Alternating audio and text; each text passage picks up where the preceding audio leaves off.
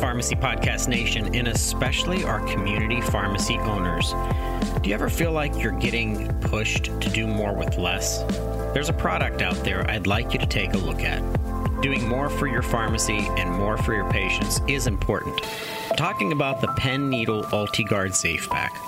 For the same copay for your patients as pen needles alone, the UltiGuard Safe Pack provides 100 premium pen needles and a sharps container all in one.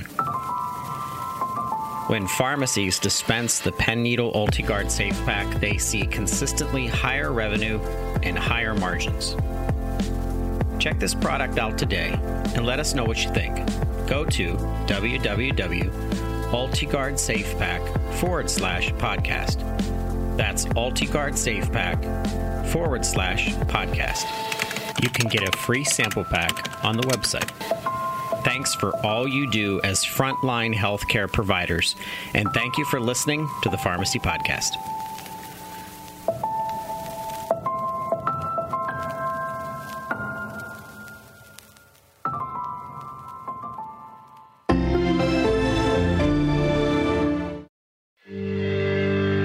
You're listening to the Pharmacy Podcast Network. Since 2009, the Pharmacy Podcast Network has led the podcasting space for the pharmacy industry.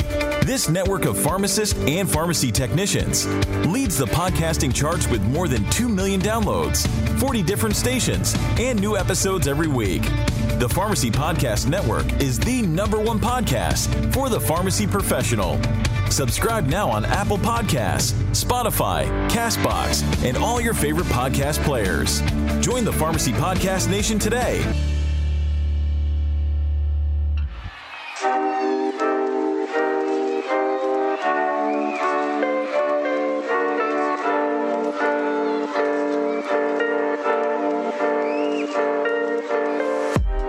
Pharmacy Podcast Nation. This is Todd Eury, founder of the Pharmacy Podcast.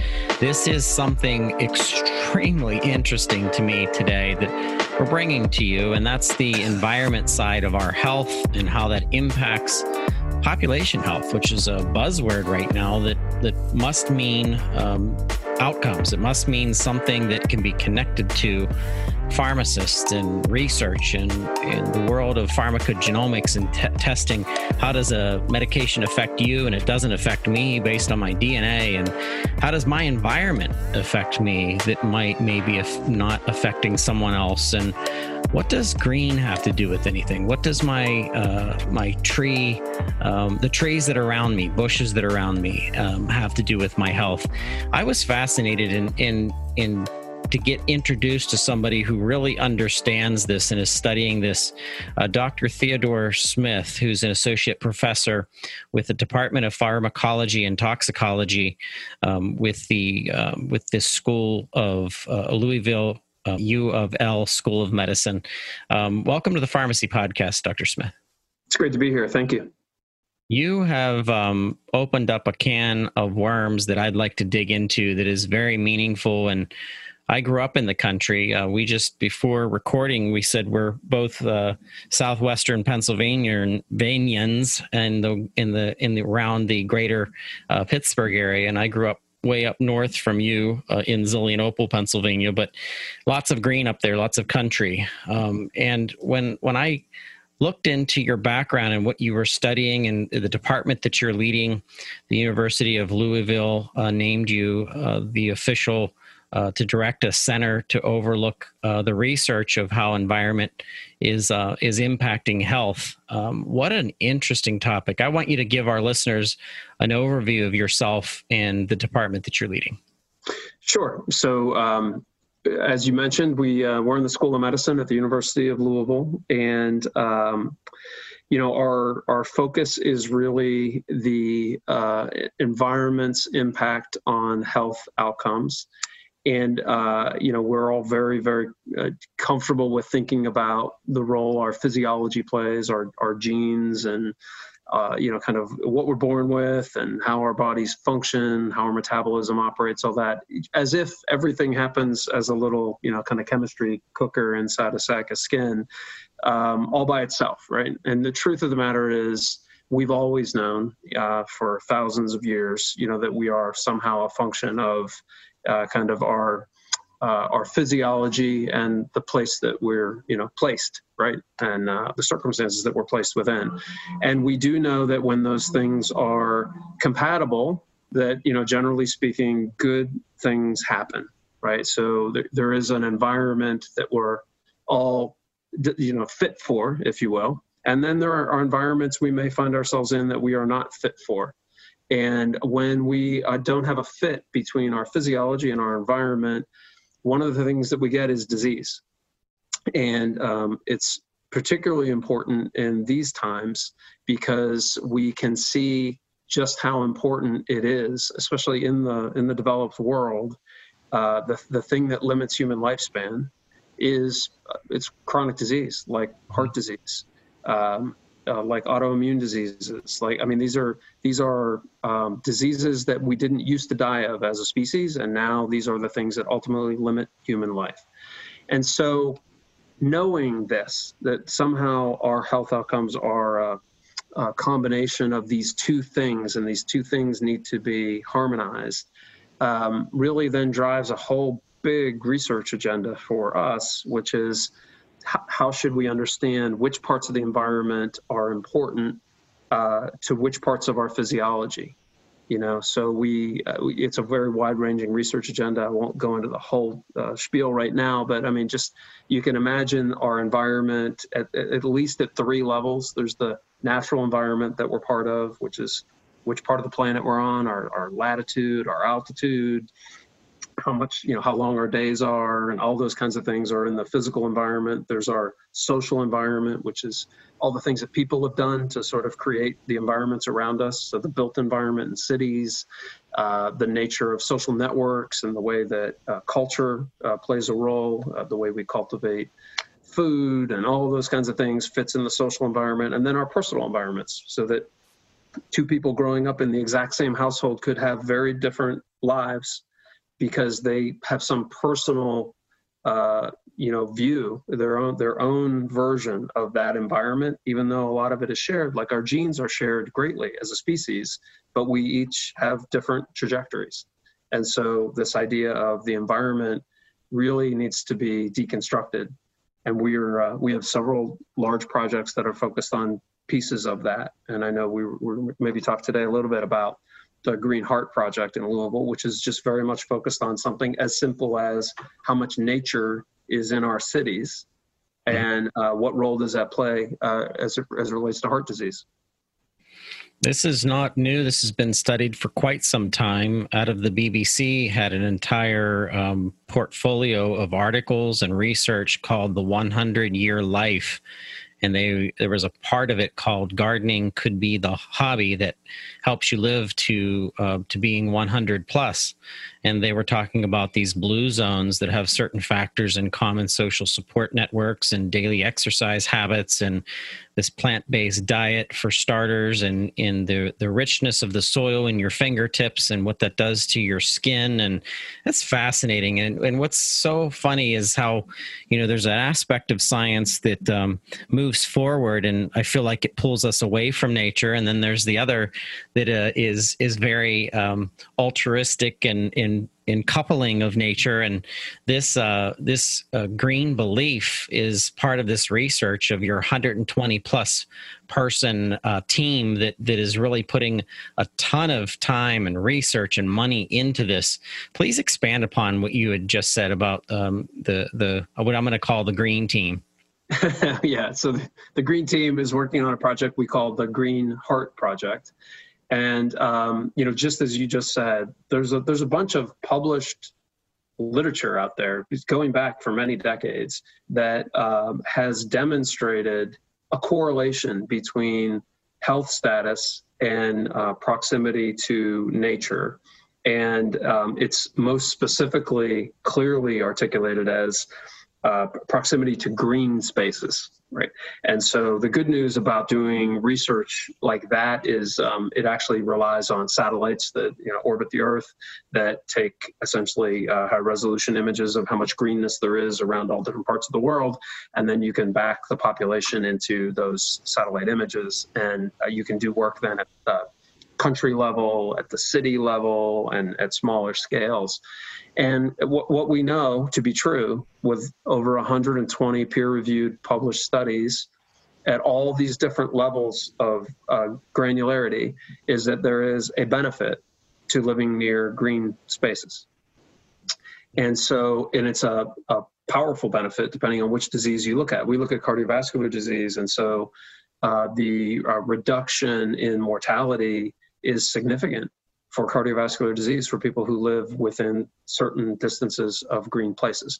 And, you, and I love how you brought up gardens because what the literature will show you is that um, while there's no published dose response curve like we would expect in a good drug study, um, when you look at uh, the different proximities that people have studied, it appears that the closer you get, you continue to get uh, advantage statistically. So that means having a park down the street is good. Having uh, having something uh, right across the street from you, like a bunch of trees in your neighbor's yard, that's good. Having a garden right outside your window, that's really good.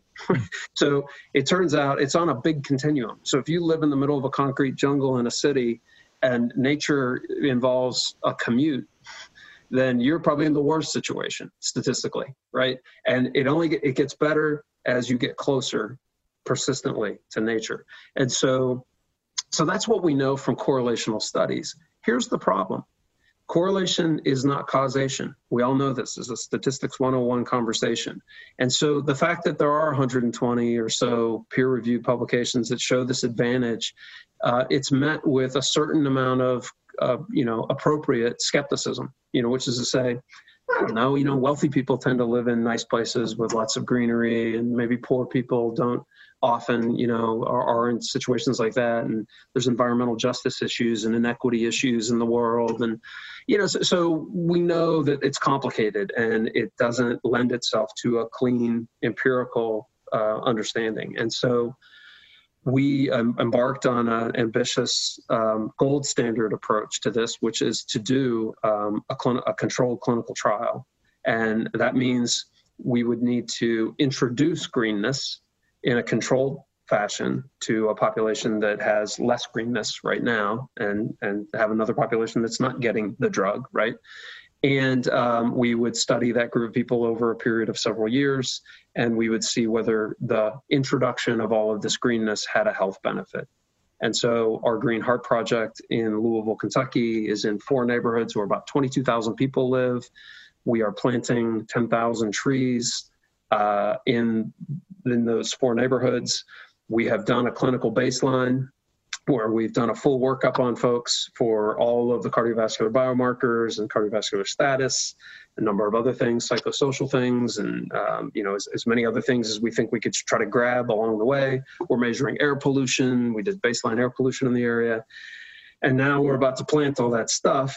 And um, then we will come back and do a post test and look at vascular um, essentially um, stiffness of the artery in the neck, which is a, a well known marker for cardiovascular disease progression. It's the kind of thing that you can set your watch by, that it will, your arteries will get harder as you get older. And if we see a, a reduction in the rate that the arteries are hardening, that would be promising if that were in that one group that got all that greenness.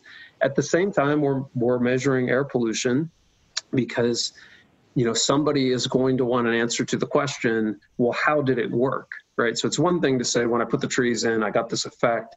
It's another thing to have what we would think of as a mechanistic understanding. So think of all those great drug trials where for the most part there's also um, you know a, mechan- a thesis of the mechanism that's at play that I'm, I'm the reason i'm giving you this statin is because i know it's going to affect this particular process right with lipids right? And then I go and I prove that I changed the lipid profile and I knew about the statins and I knew what it did with lipids. For us and for, for nature, you know, one of the leading ideas is that these you know, trees and bushes are big air filters and they're cleaning up the air.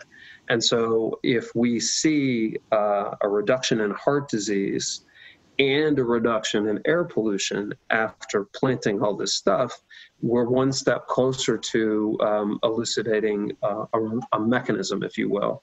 Now, if we see people getting healthier without any change in air pollution, then we're stuck with a new problem, which is what else might be going on, right? We know that vegetation emits biogenic compounds. So maybe the trees and bushes themselves are producing some kind of chemistry that we've never really uh, studied before. And so we would have the, you know, the beginnings of a, a platform to do that kind of work. Well, I'm reading also about the Green Heart Project, which is extended throughout the country, and there are a group of students that were engaged um, by the Green Heart Project in Charleston County School District, where eight of them in, in Charleston County, uh, South Carolina, and the eight of them participated in this um, this planting of, of trees and gardens and they call it urban farming. And it's fascinating that this is this is spreading um, throughout the country, and and I'm sure it's it's something that could engage uh, young people and and even you know high schoolers per se, if not even uh, you know I think of my own eight year old and getting involved and really learning about um, what nature does for you from a nutritional perspective but also just the surroundings that you're that you're within. And i'm lucky enough i live in the country but i don't really leverage gardening gardening as probably as much as i should. And when you were talking i was thinking of you know a controlled environment where they could see seniors or young people or participants yep. really you know engaging together in in growing and in gardening and and planting. So that's fascinating uh, dr smith. Yeah no we i mean we think this is very much the tip of the iceberg. I mean there are um, there are many directions to take work like this. Um, we have um, what, what we call um, a platform of ancillary studies that go on around the Green Heart Project. And, you know, for example, um, you know, perhaps the reason that all of this nature in cities has a health benefit is because um, we're getting closer to uh, returning to uh, a kind of circadian rhythm that our physiology is looking for. So maybe the, the light cycle in a city you know, which is highly artificial in most cities, begins to get mitigated as you have this kind of vegetation around, right? So if you think about, you know, you think about light pollution, and all this, we've extended daylight in cities, right? That extension of daylight has health consequences, right? We, our bodies are not used to having days artificially extended. So we know that nature could play some role in restoring us. I like to think of it as to our ecology, right? And so, you know, think of us as all in uh, the, the little animal in the terrarium. My question for you is what terrarium did they put you in?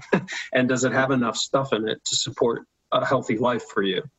And I think from our perspective, you know, you can take this in all sorts of, we can look at noise, you know, we can look at, obviously we can look at air quality, we can look at um, aesthetics, right? And just you know whether these are, are pleasing environments to you, whether they're calming to you. I mean, there's a, there's a lot of dimensions to the terrarium. So if we could sort of ground ourselves in what ecology am, am I in, and is it sufficient for me to have a healthy life? And if it's not sufficient for all of your listeners who are uh, in pharmaceuticals, um, you know, I, I will tell you there are plenty of examples where we've moved people around who might have been adapted for a certain kind of environment. So think about uh, the amount of um, UV light there is in different parts of the planet. Um, there are many people with vitamin D deficiencies, you know, quite frankly, j- because they don't get enough sunlight mm-hmm. to manufacture enough vitamin D. And those individuals are at much higher risk for heart disease. And so knowing that you might have a person who, you know, from their great history genetically was expecting more UV radiation in their daily life and suddenly has been put in a terrarium where there's not enough UV radiation for them to manufacture enough vitamin D to uh, have a healthy immune and cardiovascular system, those individuals need, need supplements, right? They need a vastly different diet to make up for what the rest of their environment ha- has missing right? So, so that changes the whole pharmaceutical industry in important ways, right? Then the pharmaceutical industry potentially is complementary to these mismatch situations. That's fascinating. I always um, immediately think back to the pharmacist who's committed to uh, their community and, and patient health and, and injecting the suggestion for stress relief tied back to um, green and gardening and trees and walking and just got done talking with doc, dr ashley dwyer who uh, works with uh, clients um, mostly professionals and trying to de-stress their lives and help them to leverage exercise and nutrition. And one of the suggestions for our chain pharmacists who've got to be some of the most stressed out healthcare um, providers out there is uh, you know every once in a while to get out and take a walk um, you know to to give your yourself that 10 to 15 minutes of just being outside and and you know getting away from that busy processing of like 800 to 1200 prescriptions in a day. And it makes me think of you and your department. So this is this is quite amazing. Yeah, no, I mean, we um, in some in some ways, I, I, like to when I, talk to my kids about what I do, I, I, like to say we're we're we're trying to return to you know kind of a more fundamental wisdom that I think we used to have, you know, which, was you know that that we should expect to be uh, you know kind of good you know creatures on this planet right? So we, we, you know we should know how much water to drink because we drink when we're thirsty. We should know how to breathe. We should i mean the, the number of books i've read about what you would just take as common sense you know unfortunately is not common sense anymore right? There's there's a wonderful book on sleep, you know, written by that nice gentleman out at Stanford. I mean, you know, the fact that we have to remind people to sleep enough is is a little bit crazy, right? And the fact that we have to remind people, you know, how to breathe, you know, is is also a little frightening, right? Because I mean, these are these are things that I think we suddenly got too busy to be human, and uh, then we got too busy to care about our connection to the rest of the ecology and unfortunately, you know, I think we ultimately will pay the price for the disconnecting of the cords, if you will. Your, several of your projects are requiring sensory data and, and data collection, and not only um, you know the collection of the data, but then using the data to to point to things that are impacting health, such as noise pollution and pollution overall, and some of the biometric data that you're getting back. Can you expand upon that a, a bit because that that also has been fascinating to read about. Yeah. So the um, you know when when I when I speak with great envy about our friends in in genomics and all the omics fields, they have um, very very fancy tools, very expensive tools, um, and a very um, you know kind of robust understanding of their domain, right? When you do a full genome wide scan or you do a, the transcriptome, right? Like how your genes express themselves and make proteins and all those wonderful things, that is so complex and elegant. When you turn to the environment and you say, show me the magic tools, right? For show me the tricorder, right? For the environment, we don't have one. Mm-hmm. And so it turns out we can't make progress unless we can sequence the environment, right? So what would it mean to sequence the environment? It would mean you would uh, you would have sensors that could characterize all these things. How much noise is there all the time? How much air pollution is there all the time? How much sunlight is there? You know, like all all of these things are infinitely easy to detect. I mean, they're very, we know how to detect them, but we've never brought it all together in any um, meaningful way so that it could help us on our health journey. Because, you know, I, I can't take it a piece at a time, right? I know lots of people that have air monitors hanging outside their homes.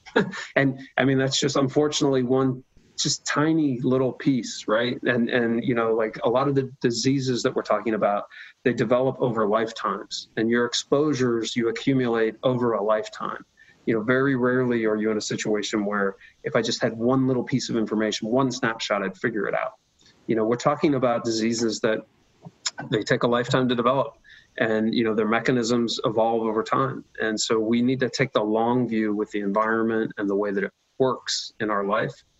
And we need to build the tools. So we you know we're aggressively always interested in new tools that sense the environment. And and and there's a there's a wide range of parameters in the environment. But you know, we uh, we'd really like to see the the tricorder that essentially says, "Hey, you know, what were you exposed to in the last five years?" Right. and I'd love to be able to sit down. I mean, if my doctor were trained to to ask that question, "What have you been exposed to in the last five years?" I don't know. Maybe it would lead to a different treatment plan. Maybe it would lead to a different guidance, you know, for my diet or my exercise, right? But we we aren't connecting these dots. So, you know, the stimulation of our kids and technology, I'm old enough to remember before there was any video game, and I'm giving away my age by saying, you know, my first one was Pong. And I remember the day that there was no such thing as a video game. And I, I experienced something just two weeks ago with my eight and 10 year old, and we did a whole bunch of activities. I took some time off. We went to Ohiopyle, which is a um, kind of like a nature. The only whitewater you can find near Pittsburgh. Exactly, exactly. You know exactly what I'm talking about, and it's lots of uh, nature and whitewater and trees and walking paths. And one of the section was the the the home or the nature made water slides that you kind of have to push yourself through and it's it's a bunch of uh, very fast moving water that cut out the rock and now of course there's different pools that people go into and soak in and kind of play around in and I asked uh, at the end of this week period um, from going to the Columbus Zoo and, and looking at the, the water slides there and going to this nature, what their favorite part of the vacation was. And they said Ohiopyle. And I'm like, uh, it was free.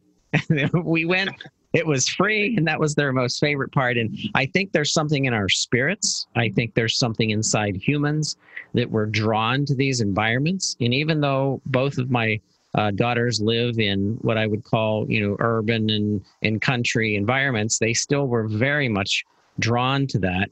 And when I read more about you and your background and what you're studying through the Center of Health and Air and Water and Soil, um, you know, specifically, and the grant that, that that you're getting in order to expand this research, I I can't I I can't think of a reason not to incorporate this into our big data studies and our outcomes and our way of treating and and and stress you know de-stressing yourself by being around it. And, and it makes me excited for uh, for science but it, it's also making me excited to be in pharmacy and to suggest some of this um, to our patients because there's lots of consultancy now coming out of pharmacy especially in the senior care space and institutional space where a pharmacist has direct access to the patient follow up from the therapies that have been suggested and have been prescribed by our physician to have influence to other things like diet and surroundings. So I'm going to not only talk about this, but we, we got to get this episode out to more pharmacists and then encourage your team to, to do a follow up and, and participate in really expanding uh, these ways of thinking. Well, I will tell you, we need the pharmacy community desperately in this work, and and it is because you know there's tremendous power in the synergy, right? In the the co-prescription of things, right? So. Um, you know, conjoint therapy that is, you know, maybe I'm at risk for hypertension. Um, there is probably a pharmacological agent that will be helpful and there may be uh, some environmental circumstance that amplifies the effectiveness of that pharmacological intervention. And and every day we're not working together you know and, and some of that's research right? To, to develop these uh, these therapies conjointly right? Understand them conjointly. And you know some of that's just asking the question right? I mean we, we all understood grapefruit and statins, right? And that was a chemistry experiment. Um, you know, the, the, take any medication that's ever been prescribed, and I think we haven't really sat back and thought about what is the relationship between sleep and this medication, really. And if we don't know the answer, instead of saying, "Ah, oh, we don't know," I mean, I hope somebody was just write it down, like, "Hey, we don't know the relationship between sleep and this hypertensive medication." And maybe someday somebody wants to go chase that right? And if, if we really sort of worked on these things i think we could have remarkably more effective uh, pharmaceutical interventions remarkably more effective right? Because we'd be taking advantage of things that facilitate or inhibit the way they work. And they would be p- tools in the arsenal of the pharmacist right? I think of the data that's being collected by the EHRs in um, you know hundreds of thousands of uh, primary care offices. And going back to uh, before we started recording your comment about knowing more about my health via my zip code and how that zip code could be an identifier of longevity and, and basic health I, I think that's fascinating. Share share that with with our listeners before we wrap up Sure. So, um, you know, recently there's been a, um, a, a, real interest, especially from the health insurance industry, on understanding the, what we call the social determinants of health, right? And so we we come to this recognition that your health um, is much more uh, than the, the the little bit of time you spend interacting with the healthcare delivery system, right? The little bit of time you spend with your doctor, a little bit of time you spend, you know, getting a test or whatever it is. But we know that the rest of your time is somehow having an outsized, uh, appropriate influence on your health outcomes. So we know, for example, that people that don't have stable housing or people that don't have uh, reliable transportation or uh, have access to healthy foods, we know that those people don't do well you know, from a health perspective. So, so we've seen that work pushed into if I knew your zip code, I could probably take a pretty good guess about the kinds of diseases that you uh, that will burden this community, mm-hmm. just based on some of these parameters. So, so people will will use the throwaway line: your zip code is a better predictor of your future health status than your genetic code, and that's absolutely true. If I had your 23andMe profile and I had your zip code, I promise you, I wouldn't look at your 23andMe profile at all. I would only look at your zip code, and I would be able to start to hack away at some parameters that that might be important to improving your health. That's fascinating. There's a a PubMed uh, article that I'm going to uh, put in our show notes that references um, in various cities across America, the average life expectancy in certain communities are 20 to 30 years shorter than um, than ones uh, not even not even 10 to 20 miles away from the others. And that just blows me away. Something i never thought of about never really realized and is something that that we have to pay attention to for this so-called buzzword population health which is becoming so much more popular. Uh, just did a podcast that we released um, about a week ago with um, with a an expert kind of trying to give um, a predictive analytics in the world of how Walmart's getting into uh, bigger spans of healthcare in certain areas.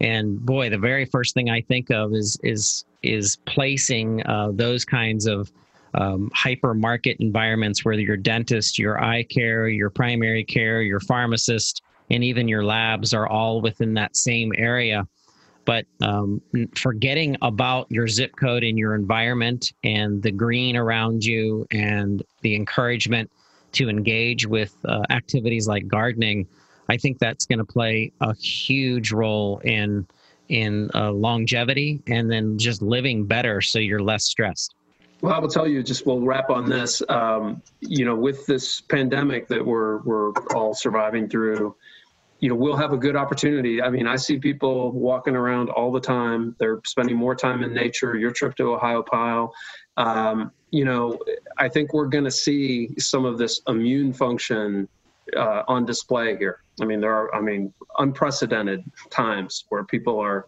really spending much more time outdoors, much more time you know, in, in places that they never would have spent time in. And then we're going to take a look at who was ultimately susceptible, who actually who succumbed to an infectious disease. And I, I, I wonder if we'll find that there are different immune profiles that have evolved over the way people chose to uh, deal with this pandemic. Well, you're um, giving a reference to a, a, podcast I'd very much like to do with you in follow up, which is the Co-Immunity Project. So let's uh let's put a let's uh, do it. We'll put a pen in it and we'll do it. Exactly. Put a pen in it and we'll be right back with it. But I want to thank you, uh, Dr. Ted Smith, for uh, for this time and sharing with our with our listeners uh, your work. I'm going to have uh, show notes, a little information about uh, Dr. Smith and uh, Envirome, um, you know, in your project and the institution and and just uh, and, and, and just get this out to as many people as we can. If you're listening, please share this podcast. This is uh, amazing findings and something that I think there's lots of pharmacists out there that can tap into, especially our community pharmacists who have access. They're seeing their patients 10 times more than their primary care physician. And I, I think this is an important part of health. So thank you.